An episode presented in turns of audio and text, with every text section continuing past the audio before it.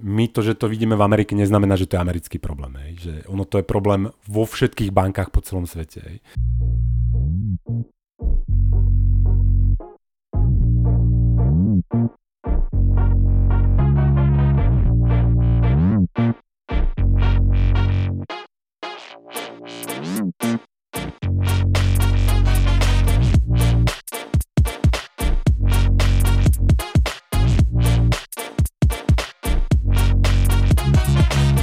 Tak nám opäť padajú banky. Ale ten čas letí, nie? A teraz ako som mal pracovný víkend, a som sledoval tie informácie z panikariaceho trhu, a ako všetci čakali napeto na štátnych spasiteľov, ako pred otvorením trhu znova všetko slúbia a všetkých záchrania, tak ma prepadla taká nostalgia. Spomenul som si na tú ostatnú finančnú krízu. Ja ako veterán tej poslednej finančnej krízy si to ešte, si to ešte pamätám a tak mi, tak mi došlo, ako ten čas letí, že ako sa valí ten finančný cyklus a tie vlny toho finančného cyklu, a, tak ubehlo tých 10 rokov a znova sa teda deje to, čo sa dialo pred tými 10 rokmi. Ja sa volám Juraj Karpiš a toto nie je podcast Zle peniaze, dobrý život, ale taký oživil som jeho výhonok. A, tento výhonok sa volá Ako prežiť zlé peniaze táto séria bude taká aktuálnejšia a praktickejšia. Tí, čo to počúvate, tak viac menej sa nič nezmení. Nájdete to tam, kde podcast Zle peniaze, dobrý život. Tí, čo to pozeráte, tak to bude ako samostatný zoznam videí na, na YouTube. Dnešná téma, ale ako ste už teda asi pochopili, sú tie padajúce banky. Je to, čo sa deje v tom bankovom sektore. Aby som to ešte teda zaramcoval do nejakého časového okna, a, tak a, e, nahrávam to 14. marca, teda aby ste vedeli, že a, e, čo som si o tejto téme myslel 14. marca. Dnes by som chcel prebrať teda to, čo mňa na tom zaujalo, čo si myslím, že sa deje. A skúsim nejaké veždby do budúcnosti, že teda ako by to mohlo dopadnúť. A, a samozrejme, že na konci bude aj nejaká praktická, uh, praktická syntéza toho, o čom, o čom som rozprával. Ale keď chcete uh, vedieť akože čisto praktických 12 nejakých princípov finančnej hygieny na to, ako teda bezpečnejšie sa stýkať s bankami, tak môžem odporučiť môj ostatný newsletter Zle peniaze, dobrý život, ktorý linknem pod týmto videom alebo pod týmto podcastom a tam som to, tie praktické kroky zhrnul teda do tých 12, 12 pravidel. Ja by som začal ale tie banky riešiť niečím, čo som už písal v tom mojom newsletteri Zle peniaze, dobrý život a písal som to v oktobri Eh, minulého roku a dovolím si teda prečítať taký odsek, ktorý som tam mal. Ja, ja som s tým newsletterom meškal a tam som sa snažil vysvetliť prečo a, a teda napísal som tam. Opäť mám pocit, aký mávam na začiatku zásadných zmien v spoločnosti. Aj teraz hľadím okolo seba a pozorujem závidenia hodný pokoj. Oficiálni ekonomovia, ani nehovoriac o médiách, zlom ignorujú. Usilovne sa preto snažím nájsť, kde robím chybu. Zatiaľ nachádzam skôr chyby v argumentoch spáčov. Ja mám pocit, že sme na začiatku. Rast úrokov, ktorý už sa materializoval, v tomto roku, vytvoril obrovské straty kade tade po finančnom systéme. Ako centrálne banky zvyšovaním úrokov zatvárajú svoje dlhové pasce, je dobre pripraviť sa na vlnu reštrukturalizácií dlhov. Príliv zlých peňazí odišiel a my zistíme, kto všetko plával bez plaviek dostatočného cashflow na pokrytie normálnejších úrokov. Zombie spoločnosti, ktoré prežívajú len vďaka úverom zadarmo, melú z posledného a budú bankrotovať alebo cicať pomoc od štátu. Prečo, to, prečo som to prečítal? Pretože vtedy mi prišlo, že to nikto neriešil. A vtedy aj v reakcii na ten môj newsletter alebo v reakcii aj, aj podcast som k tomu točil, a ľudia hovorili, že teda, že síce splásla tá dlhopisová bublina a všetko bude OK, lebo viac menej sa to podrží do splatnosti. Tie finančné inštitúcie, ktoré to držia, tie dlhopisy, ktoré boli postihnuté tým rast, rastúcimi úrokmi, to vysedia. Jednoducho, že z toho nebude žiaden problém. No a dnes, pol roka neskôr, verím teda, že mám viac pozornosti publika, čo sa týka teda tohto problému a, a teda posnažím sa nejak vysvetliť, že čo sa, čo sa deje a ako to prebieha. Hovorí sa, že teda ten Pavel alebo tie centrálne banky teda budú zvyšovať úroky až dovtedy, kým sa niečo nepokazí. A ja by som to zadefinoval to, čo sa teraz deje, ako že hej, že ono sa to už trochu tak začalo kaziť, čiže tie vyššie úroky už, už majú efekty. No ale čo sa stalo? Začneme teda tou bankou, ktorá je asi najznamejšia v tom, ktorá to akože tú pozornosť v tom bankovom systéme spustila a, a je to teda banka Silicon Valley Bank, ktorá minulý týždeň, viac menej v stredu, v stredu myslím, vydávala akcie, keďže mala nejakú dieru, dieru vo vlastnom kapitále a potrebovala, chcela sa refinancovať, aby tú dieru pokryla, tak sa rozhodla, že ide vydať akcie. No a to vydávanie akcie, vydávanie nových akcií, ktorými sa tá banka snažila získať financie, nedopadlo úplne najlepšie, keďže tie akcie začali rýchlo klesať na cene, teda nielen ten, ale všetky akcie tej, tej banky. A čo čert nechcel, dokonca sa začal rozbiehať e, nejaký beh na tú banku. Táto banka je taká špecifická, keďže ona je koncentrovaná, že tým, že kde sídli, je to akože menšia regionálna banka, ako stále je to veľká americká banka, čiže nebavíme sa tu o nejakej malinkej banke, ktorá zanikla, je to jedna, e, je, môžeme ju definovať ako veľkú banku, avšak ona je, bola špecializovaná a koncentrovaná, to znamená, že špecializovalo sa, špecializovala sa na úverovanie toho technologického sektoru tých rôznych startupov v Silicon Valley a, a jej vklady zase tvorili teda peniaze práve týchto venture kapitalistov a, prevádzko a, a, a investorov v tých startupoch a tých samotných startupov, čiže bola trošku špecifická. Tu však ale nemôžeme podľahnúť tomu, a to som badal, že mnoho komentátorov na začiatku začalo hovoriť, že to, to súvisí s tými startupmi, že tie startupy, tie úvery tým startupom a, neboli dobrou investíciou tých peňazí tej banky a, a vlastne preto, ako tá banka má problémy. Ono ten problém je trošku, trošku komplikovanejší. A ten problém súvisí presne s tým, čo som, nad čím som lamentoval už v oktobri minulého roku. To je to splasnutie dlhopisovej bubliny. Silicon Valley Bank nepoložili zlé úvery technologickým spoločnostiam alebo startupom, ale to, čo sa považuje za bezrizikové aktívum, najbezpečnejšie aktívum na svete, a to sú teda americké štátne dlhopisy, alebo teda dlhopisy mortgage-backed securities, ktoré sú garantované americkým štátom. No a položilo ju práve to, tie straty, o ktorých som hovoril, ktoré sú v tom celom finančnom systéme, ako začali rásť úroky, tak na tých dlhých dlhopisoch sú obrovské straty, lebo ak vám rastie úrok, tak klesá cena toho dlhopisu. A toto je pomerne komplikovaný bod, ktorému takmer nikto nerozumie. Ešte som nenašiel nikoho, kto akože, koho som to počul uh, vysvetliť úplne normálne. Kopu expertov, komentátorov, ekonómov má s tým problém.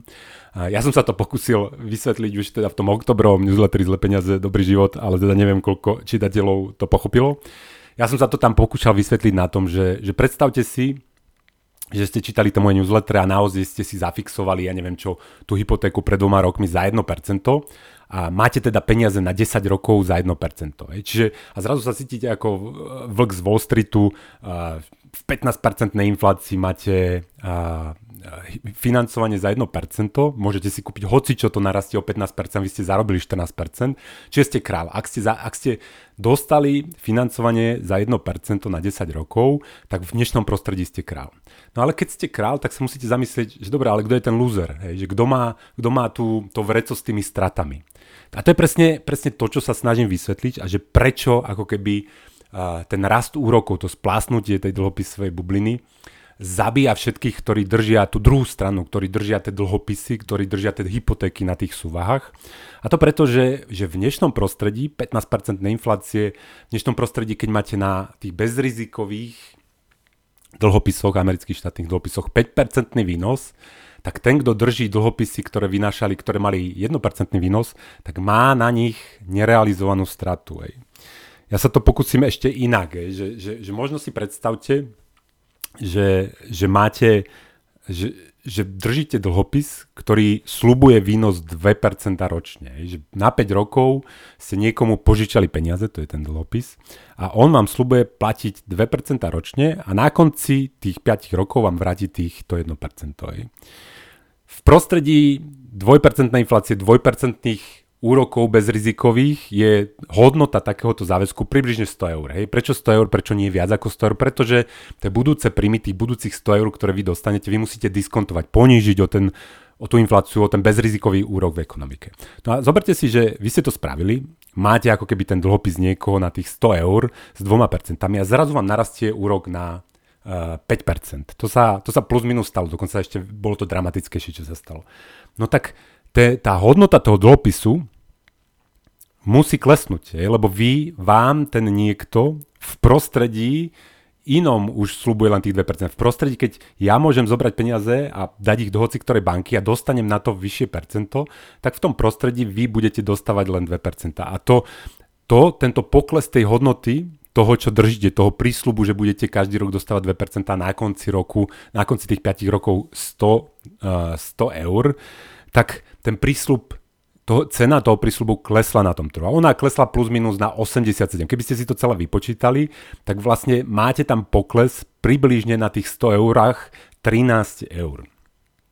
A väčšina ľudí, ono, väčšina ľudí tomu nerozumie, lebo pre domácnosť to zvyčajne nie je problém. Je, že akože, keď vy držíte ten dlhopis, tak si poviete, no akože naozaj som prerobil, lebo každý rok budem menej zarábať, ako keby som tomu hlupému Jožovi požičal tých 100 eur, 100 eur, radšej som to mal napchať do tých amerických štátnych dlhopisov, dostával by som 5%, no ale ja to už nejak vysedím a budem mať nižší úrok. Vy ale ako domácnosť nie ste ale nutení ako keby realizovať tú stratu predajom, ale banky sú v úplne inej pozícii. A to je kľúčové pochopiť, že banka na to, aby držala ako keby tie dlhopisy, ktoré, v ktorých splasla tá bublina, banka musí neustále každý deň zháňať na to financovanie. Lebo banka, to nie je tak, že, že banka má na jednej strane súvahy ten dlhý dlhopis a na druhej strane má dlhodobú požičku. Ona má na jednej strane ten dlhý dlhopis, to znamená, že niekomu požičala na dlhé obdobie, napríklad tomu americkému štátu, ale na druhej strane má denné vklady, hej, tie vklady uh, bankových klientov. To znamená, že ona každý deň musí hľadať financovanie na to, aby mohla udržať ten dlhopis na tej druhej strane súvahy. No a ako narastli tie úroky, tak zrazu tie vklady zistili, že ale tak ja to nemusím držať v Silicon Valley Bank, ja mám aj inú alternatívu. Ja si kúpim dvojročný americký štátny dlhopis a ja mám tam 5% bez rizikových, alebo 4 alebo 5% získavam ročne. Na čo to ja budem držať v nejakej zaprdenej Silicon Valley Bank? Ja si tie eh, vklady zoberem a, a si ten americký štátny dlhopis. A toto je presne ten problém, že toto je presne to, prečo tie ja hovorím, že banky nemajú diamantové ruky, lebo niektorí ľudia, čo mi tam písali, že však akože vydržia to, vysedia to, podržia to do splatnosti a všetko bude v poriadku. To je taký hodleský prístup, nie? Ja to badám niekedy, akože to bol taký populárny prístup aj na krypto scéne, že keď niekto akože nakúpil vyššie a potom to padlo, tak oni vravili, že mňa sa to netýka, lebo nerealizovaná strata nie je strata, ja to vyhodlujem. No a to ale nie je pravda, hej, akože ono to, ja viem, že to psychologická pomocka pre tie slabšie mysle, ktoré to nevedia podržať, nevedia udržať tú bolesť, tak si opakujú, nie je to strata, nie je to strata, ale ono to je strata, aj nerealizovaná strata je reálna strata. Keď mi uh, vyhorí fabrika, v ktorej mám akcia, lebo a tá fabrika už nebude mať tú schopnosť generovať v budúce príjmy, a ce, klesne mi tá cena akcií, tak ja nemôžem tvrdiť, že to není strata, hej, že, že, že, že keďže musí, musí klesnúť tá cena tých akcií, lebo zohľadňuje tú novú budúcnosť, ktorá má nižšie príjmy, tak je to aj tá nerealizovaná strata, je reálna strata. To, to že ju nerealizujem, len znamená, že mám dostatok likvidity na to, aby som bol král, aby som mohol hodlovať, aby som mohol ignorovať tú reálnu stratu. No ale banky nie sú v tejto pozícii. Banky musia, sa, banky robia to, čo ináč v každej uh, učebnici finančného manažmentu je popísané, že na to si máte dať pozor, že to je také fuj, fuj, to nikdy nerob že nikdy nepoužívaj krátkodobé zdroje na dlhodobé investície.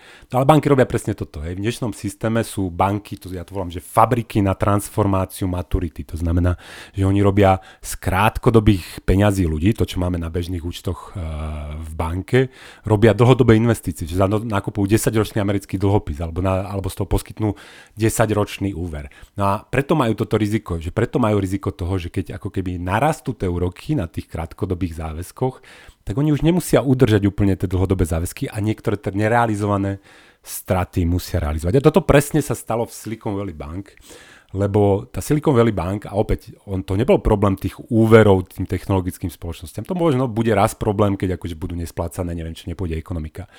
Väčšina tých peňazí Silicon Valley Bank, tých, tých eh, peňazí svojich vkladateľov, oni to napchali do štátnych dlhopisov, do amerických štátnych dlhopisov alebo do niečoho, čo bolo garantované americkým štátom A tam boli tie straty. To im zožralo ten vlastný kapitál celý vlastný kapitál, tie nerealizované straty, keď si pozriete tie výkazy, zožrali, tak ako som hovoril, že keď vám to sklesne tá cena dlhopisu zo 100 na 87, tá trhová cena, tak im v podstate to zožralo, ten pokles, to splasnutie dlhopisovej bubliny, zožralo celý vlastný kapitál, čiže oni boli nesolventní. Oni boli nesolventní, čo ale vstúpilo do hry a čo bola to špecifikum práve to, že to teda bola Silicon Valley Bank a že bola koncentrovaná, bolo, že, že z tej nerealizovanej straty ich tá Silicon Valley donútila spraviť realizovanú tým, že bol beh na tú banku. Hej? Že, že tí uh, startupery a Peter Thiel a iné, iné venture capital mozgy pochopili, že tá banka nie je na tom úplne najlepšie, lebo videli zožratý vlastný kapitál uh, tým spásnutím dlhopisovej bubliny.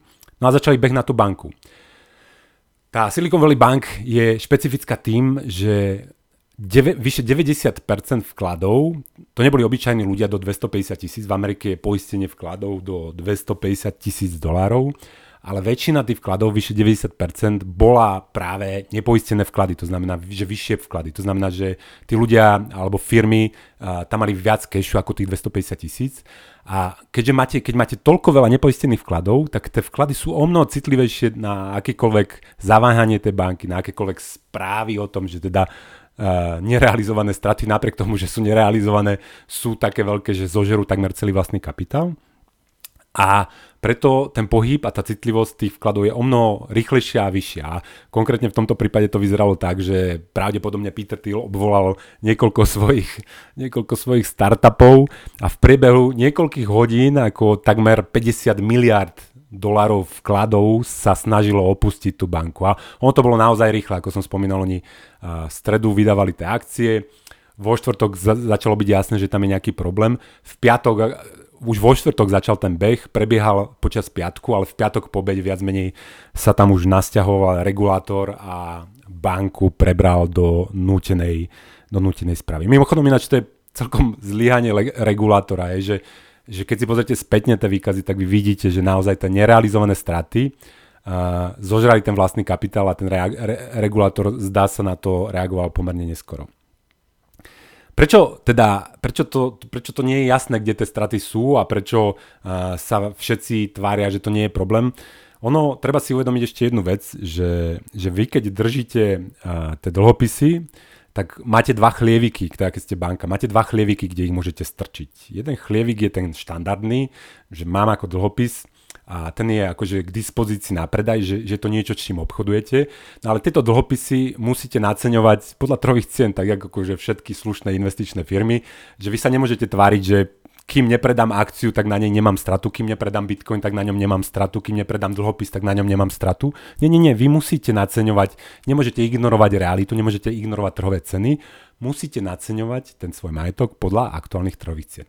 Druhý chlievik, ktorý majú v dispozícii banky, a to je taký pohrobok z tej poslednej finančnej krízy, to je ináč zaujímavé, že, že to je vlastne tie zlé rozhodnutia, zlé opatrenia, ktorými sa plátali tie problémy v tej poslednej finančnej kríze, sa prenášajú do tejto dnešnej krízy. Ono to je pekne previazané, že to, čo sa ter- teraz deje, je len následok toho, čo my sme zažívali pred desiatimi rokmi a ako improvizovali tí štátni spasitelia, keď slubovali tým trhom a snažili sa zachrániť, zachrániť tú, tú situáciu. No ale ten druhý chlievik, kam vy môžete strčiť tie dlhopisy a kam kopu finančných inštitúcií bank nastrkalo tie štátne dlhopisy, to bezriziko, dneska je vlastne to bezrizikové aktívum štátnych dlhopisov, je to toxické aktívum, tak oni to nastrkali do portfólia, ktoré sa volá tzv. Held to Maturity. A to je také špeciálne portfólio, kde sa vytvárite, že to budete držať ako banka, tie dlhopisy až do splatnosti a preto sa vás netýka aktuálne naceňovanie tých dlhopisov. Preto sa vás netýkajú a, tie straty, market to market straty, a, tie nerealizované straty, že to, čo sa dnes... Ne, mňa nezaujíma, koľko stojí ten dlhopis, keď narastli tie úroky na 5%. Mňa nezaujíma, že som na tom stratil 13%, veď ja to podržím až do splatnosti. To je síce pekné, ale to je fikcia. Vy to možno podržíte a možno nepodržíte. To všetko závisí od toho, že či sa vám splašia tie vklady, či vy nájdete dostatočné financovanie na tú stratu. Hej? Lebo de facto si treba predstaviť to, že vy v takomto prostredí tým vkladom zrazu musíte už platiť nejaký úrok, aby neušli, lebo vám ujdu všetci do tých štátnych dlhopisov a do tých iných bezpeč... Štátny dlhopis, americký štátny dlhopis je rádovo bezpečnejší, ako mať peniaze v Silicon Valley Bank, Dokonca je to bezpečnejšie ako mať peniaze v, ga- v garantovanom vklade Silicon Valley Bank, lebo máte priamo pohľadavku voči americkej vláde. Je to radovo bezpečnejšie, než keď to máte Silicon Valley Bank a máte to nad tú garantovanú sumu, na tých 250 tisíc. No a vy, aby ste da presvedčili tých čoraz citlivejších a tekavejších vkladateľov, aby vás nezarezali, tak vy musíte platiť úrok. No a tie úroky postupne budú rásť a tie úroky budú vyššie, čiže vy budete mať nákladový úrok financovania tej súvahy vyšší než je výnos toho aktíva, ktoré držíte uh, v tom health to maturity portfóliu, že v tom portfóliu, kde máte te, uh, ten toxický odpad, ale na, pri ktorom sa tvárite, že ho nemusíte naceňovať, lebo ho podržíte uh, do splatnosti. Čiže opäť zopakujem, tu sú dva problémy. Prvý, ten fundamentálny a ten, čo sa začal už minulý rok, ako narastli tie úroky z plastla dlhopisov a bublina, sú nerealizované straty na všetkých tých dlhých aktívach, ktoré pri náraste úrokov stratili na cene. Ja som spomínal v tom poslednom podcaste, že americké štátne dlhopisy 30 ročné klesli o takmer 50% na tých cene. A toto sú, tie straty sú už akože v tom systéme. Ja som ešte koncom minulého roka dával taký graf a vtedy to nejak nikto neriešil, že odhadované straty v, celom, v celých tých amerických bankách na základe spásnutia tej dlhopisovej bubliny len na tých akože bezpečných štátnych dlhopisov, ktoré sú v tom chlieviku, že held to maturity, čo je ten pohrobok z tej poslednej, regulačný pohrobok z tej poslednej finančnej krízy, tak sa odhalili niekde okolo 6, 600 miliard, 600 miliard dolárov. No a ten posledný víkend, to bol zrazu, ten graf bol akože hit internetu. Zrazu všetci objavili, že veď tam je straty približne 600 miliard, teda v americkom bankovom systéme 600 miliard, 600 eh, miliard dolarov. No ale, či je ten fundamentálny problém dnes, toxické aktívum dnes sú štátne dlhopisy. To, čo sa považovalo za bezrizikové aktívum, že, že nie, že akože tie úvery technologickým spoločnostiam, nie nejaké súkromné rizikové projekty. Štátne dlhopisy dnes sú problém, štátne dlhopisy. No ale ten fundamentálny problém na to, aby sa preklopil, aby sa realizovala tá strata, aby ste to uvideli, vy potrebujete to je problém solventnosti a vy potrebujete aj problém likvidity. To znamená, že na to, aby niekto donútil tú banku, poisťovňu alebo tú inú finančnú inštitúciu realizovať tie straty a odkryť karty, že sú vlastne nesolventní, potrebujete tlak toho, že oni sú donútení to začať predávať. Je? Že tak, jak ako uh, Silicon Valley Bank bola donútená predávať aj z toho chlievika Held to Maturity a realizovať tú stratu a tým vlastne odhalila, že ona vlastne nemá žiaden kapitál, ale k tomu ju donútili práve tie utekajúce vklady, práve to, že teda Peter Thiel bol veľmi efektívny a teda ostatní venture kapitalisti boli veľmi e- efektívni v tom, ako rýchlo si tie peniaze z tej banky uh, začali vyťahovať. Problém sme teda popísali, teda snažil som sa, dúfam, že ste z toho teda niečo pobrali. Samozrejme, že, tá, že to nie je problém len tej Silicon Valley Bank. Ako som spomínal, tých plus minus 700 miliard strát nerealizovaných je aj v iných bankách. Prečo je to problém skôr pre tie malé a regionálne banky, o ktoré sa, keď sa pozrite na vývoj cien akcií bank, tak vidíte, že najmä tie menšie a regionálne banky majú s tým najväčší problém. Problém je to preto, že tie banky majú najväčší potenciál mať problém s likviditou. To znamená, že vy keď ste veľká celoamerická banka tak je, a máte kopu rôznych vkladateľov, veľkých, malých, hlupých, chytrých, tak je o mnoho menej pravdepodobné, že všetci sa naraz začnú baliť tie svoje kufre a začnú utekať z tých, z tých vašich vkladov. Tie menšie, koncentrovanejšie banky majú problém to, že majú väčší problém si udržať tie vklady. Mali by, teda, keď im môžem poradiť, tak mali by začať teda platiť výrazne vyššie úroky za tie, za tie vklady.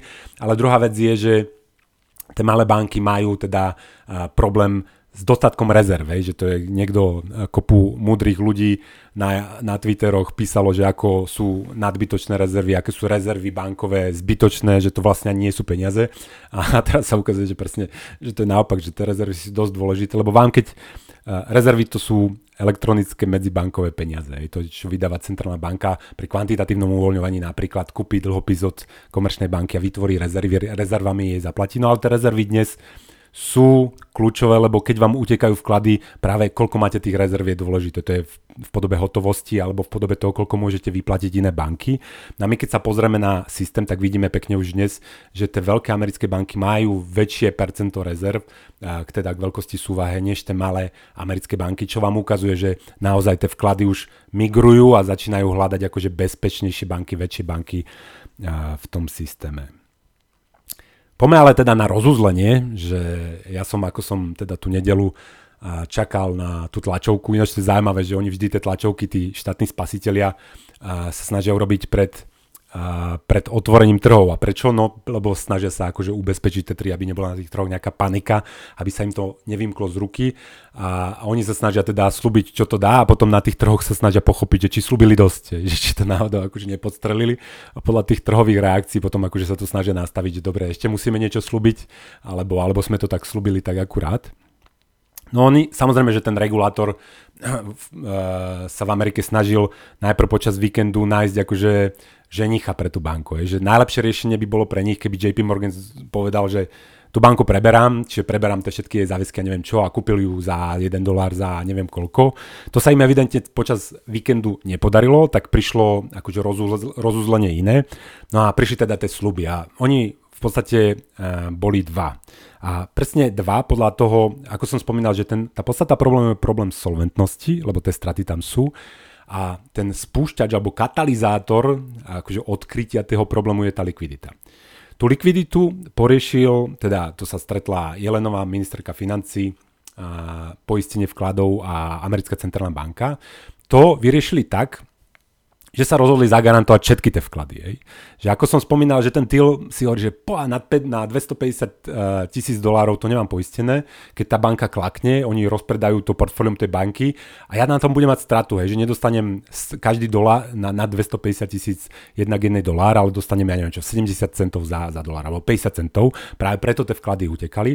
No ale štátni záchranári povedali, všetkým garantujeme všetko. Všetci dostanete jednak jednej dolára. Že, čiže všetky vklady tej banky boli zrazu poistené. Že, či aj tí bohatí ľudia, ja neviem čo, to je startupy, ktoré tam mali peniaze, všetci, ktorí, ja sa smiem, že, že tí venture kapitalisti asi strávili menej výberom banky, ako keď vyberajú občerstvenie na víkendový hackathon, lebo aj poloblbec, keď si pozrel ako spôsob uh, fungovania tej banky, ja som to samozrejme nepozeral dopredu, ja som si tie výkazy pozeral spätne, tak videl tam v tých nerealizovaných stratách, že tá nerealizovaná strata zožrala celý vlastný kapitál. A, tak akože keby som tam mal dať ako 20 miliónov alebo 50 miliónov dolarov, tak asi by som to teda zvážil, asi by som uh, zobral nejakú inú banku, ale evidentne oni to mali na banáne, ale to je trošku efekt aj toho, ako fungujú tie banky dnes. Hej. Že, že dnes, keďže máme poistenie vkladov, keďže máme štátnych záchranárov, tak každý akože kašle na to, že by si robil nejaký audit alebo due, diligence tej banky, do ktorej dáva často aj veľa peňazí. Hej.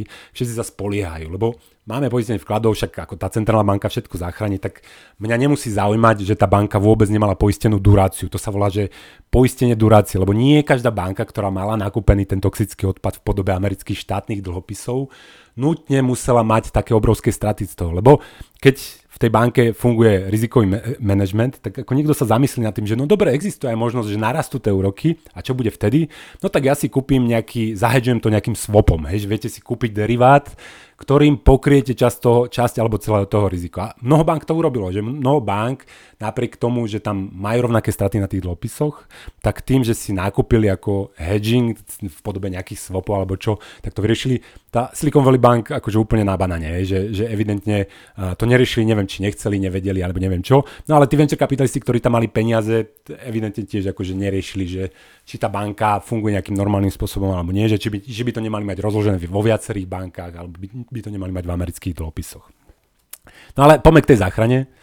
Prvá noha tej záchrany bola, zagarantujem všetky vklady. A to je dôležité z hľadiska toho, že tým sa regulátor snaží, alebo štátny záchranár snaží zastaviť ten beh. Že aby sa to neprenašalo do tých ostatných malých, slabších bank, lebo vysielame signál ostatným vkladateľom v ostatných bankách kľud. Nikam neutekajte, všetci ste v bezpečí, všetko na 100% zagarantujeme. Hej. Čiže to je jedna noha, to je, sa snažia riešiť ten problém utekajúcej likvidity. Tá druhá noha je ale pre mňa zaujímavejšia a dôležitejšia, lebo tá ide trošku viac k tej podstate. Tá ide k tomu toxickému odpadu. Nie, to je krásne, nie? že štátne dlhopisy, bezrizikové aktívum sa stali toxickým odpadom v tejto kríze. V tej poslednej kríze to boli hlúpi investori do hypotekárnych cenných papierov, iné rizikové súkromné projekty. Dnes sú to štátne dlhopisy. Definícia bezriziková aktíva. Štátne, americké štátne dlhopisy potápajú americké banky. A prečo to tak je? No ono to nie je náhoda, lebo tá posledná bublina a ten, tie straty tej poslednej bubliny sa riešili tak, že sa to napchalo do štátneho dlhu. Že štát to zjedol, hej, že štát prebral na seba všetko to riziko. No ale keď prebral všetko riziko na seba, tak teraz, keď prišla tá prišla ďalší, ďalší ten finančný cyklus, prišla zima finančného cyklu, nepadajú, nepadajú už sneh, ale padajú banky, tak je to, ten problém je zrazu v rukách toho štátu. A otázka zásadná znie, že kam to pôjde ďalej, že kto zachráni štát. No na to mám takú odpoveď, akože jedna zo, keby, sa to, keby sa to eskalovalo, je, že keby ten problém pokračoval, keby z toho bol naozaj systémový problém, tak ako jedna záchrana je radikálne znehodnotenie peňazí, ktoré aj znehodnotí tie dlhy a znova vytvorí priestor na súvahách tých štátov a znova vytvorí priestor na to, aby niekto uveril v to, že tie štáty budú schopné ešte splácať ten dlh. No ale poďme teda k tej druhej časti tej záchrany. Druhá časť záchrany spočívala v tom, že sa vytvoril nový vládny program, úverový program pre banky, ktorý sa volá Bank Term Funding Program, BTFP, BTFP a v rámci toho nie je BTFDP, ale ba, nie je by the fucking dip, ale BTFP, tak myslím, BTFP, áno. Čiže don't, fight, don't buy the fucking dip. Uh, v rámci toho programu môže banka, ktorá má v tom šuflíku held to maturity, v tom akože zázračnom šuflíku, ktorý netreba oceňovať, keď tam má tá banka tie dlhopisy, ktoré stratili na cene, tých 10, 20, 30% a bojí sa, že ju to potopí, tak ona môže potichučku vyťahnuť z toho šuflíka tie dlhopisy a potichučku zajsť do centrálnej banky, do tohto programu, tam ich zložiť a dostane za ne jednak jednej peniaze.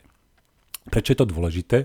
Lebo všimnite si, že jednak jednej, to znamená, že tá centrálna banka, tá protistrana bude ignorovať opäť trhové ceny a bude sa tváriť, že sa svet nezmenil, že nesplasla dlhopisová bublina a tej postihnutej banke dá na rok, minimálne teda maximálne na rok úver v hodnote 100% tých peňazí. Ja, čo je zmyslom tohto? Zmyslom tohto je presne ako keby prehodiť tie straty tej splasnutej bubliny uh, z tých postihnutých bank, ktoré s tým majú potenciálne problém, na centrálnu banku. Hej.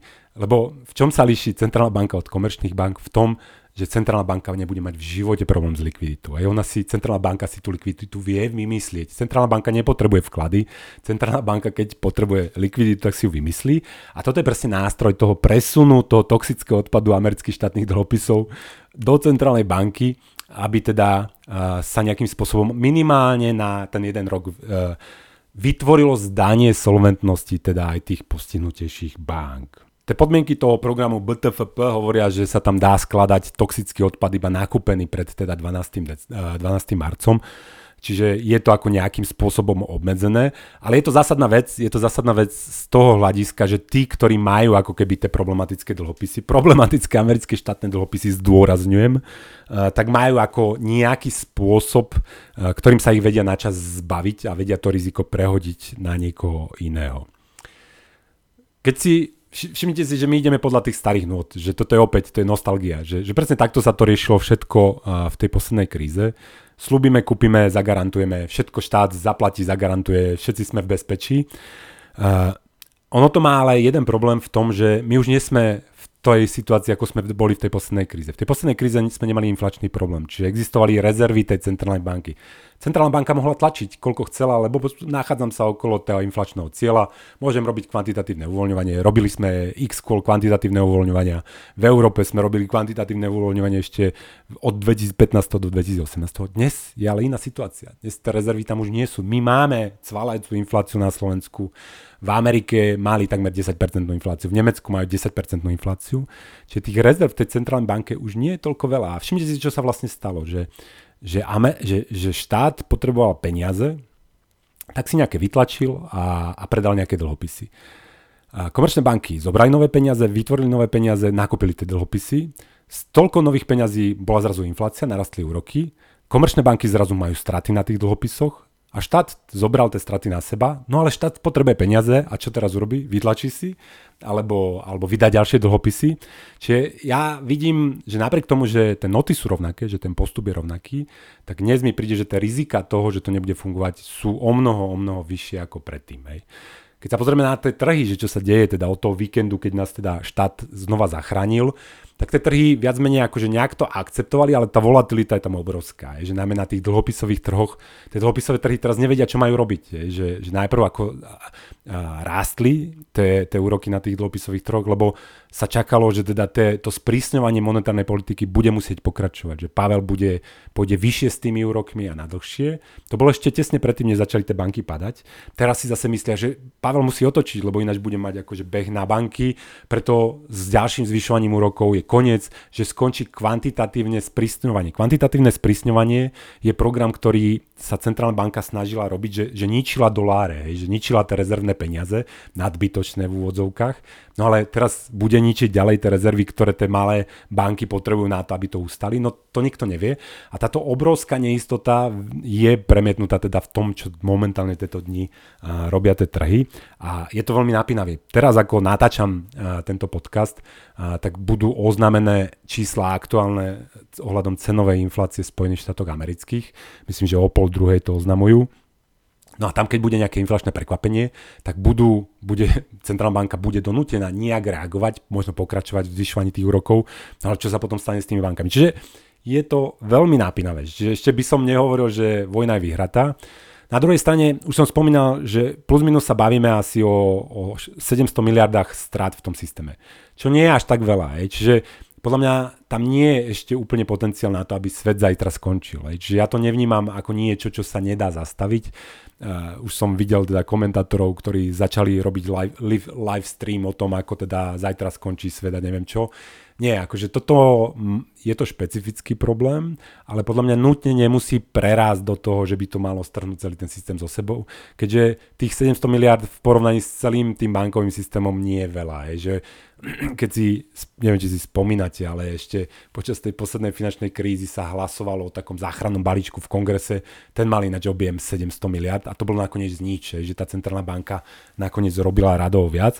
Čiže nepovažujem toto za koniec systému, ale považujem to za niečo, že už sa to začalo kaziť. Že, že ako som uh, hovoril, písal o tom, že teda od, už, že v Amerike máme defláciu vyše roka, tak som hovoril, že, že ako vám začne deflácia, ako vám začnú ubúdať peniaze zo systému, tak väčšinou do roka a do roka a pol začnú problémy. A najprv začínajú problémy vo finančnom systéme a na trhoch a potom prichádza nejaká recesia aj v ekonomika. Momentálne ideme podľa toho scenára, je, že tie problémy začali a tie problémy, napriek tomu, že to ešte nie je koniec sveta, je, že nepovažoval by som to za koniec sveta, tak určite by som to neignoroval a sledoval, lebo toto môže byť začiatok niečoho, čo nebude úplne príjemné. Dobre, už som pomudroval o tom, že že čo sa vlastne deje. Pomudroval som o tom, že kam to podľa mňa kráča. Ono, ešte k tomu, kam to kráča, treba dodať, že, že my to, že to vidíme v Amerike, neznamená, že to je americký problém. Hej. Že ono to je problém vo všetkých bankách po celom svete. Hej. A tie dlhopisy strátili na cene aj v európskych bankách, niekedy dokonca ešte viacej, že keď ten skok, ten rozdiel tých úrokov, ten rast úrokov bol prudší, tak to môže byť viac. Na slovenských dlhopisoch my sme išli pri 10-ročných dlhopisoch z 1 na 4% či na koľko. Čiže ten problém je aj v iných bankách a ja dúfam, že momentálne regulátor veľmi usilovne hľada, kde všade sú tie straty a kto všetko to nemá zahedžované a kto všetko má potenciálne s tým problém. Či netreba sa tváriť, že sa, na to, že sa nás to netýka. Ja si pamätám ešte, to bolo v roku 2007-2008, že keď ja som akože burcoval, že, že nejaká kríza to ide a neviem čo, a tak tuto všetci na Slovensku spali. Slovenské ministerstvo financí predpovedalo rast HDP na ďalší rok, ja neviem koľko, 6% alebo koľko. No ale to bolo presne ten istý problém, že, že ono to síce ide z Ameriky, teda, ale to preto, že v Amerike sa to ukáže ako prvé, ono to bude problém ako samozrejme aj inde vo vyspelom svete. A čo s tým? Ako som už spomínal, ako ešte ja nebežím, hej, že teda ne, neutekam, neovolávam všetkých kamarátov, že nech si stiahujú peniaze z bank. Podľa mňa, podľa mňa opäť zdôrazňujem, že, že, že veľkosť tých strát, ktoré momentálne z toho kúkajú, nie, sú, nie je taká, že by mali byť likvidačné a že to ten štát by to nemal v tejto fáze zvládnuť. Samozrejme ja predpokladám od tých štátov a od tých regulátorov, že sa budú snažiť všetko kúpiť, všetko zagarantovať a všetky, všetkým všetko slúbiť, čo sa samozrejme nedá, lebo na konci dňa to niekto zaplatí a s najväčšou pravdepodobnosťou to teda zaplatia ľudia tou vyššou cenovou infláciou. To znamená, to sú tí ľudia, ktorým platy nestiehajú za tými cenami v obchodoch, tak aspoň vidia, že teda čo všetko dotujú.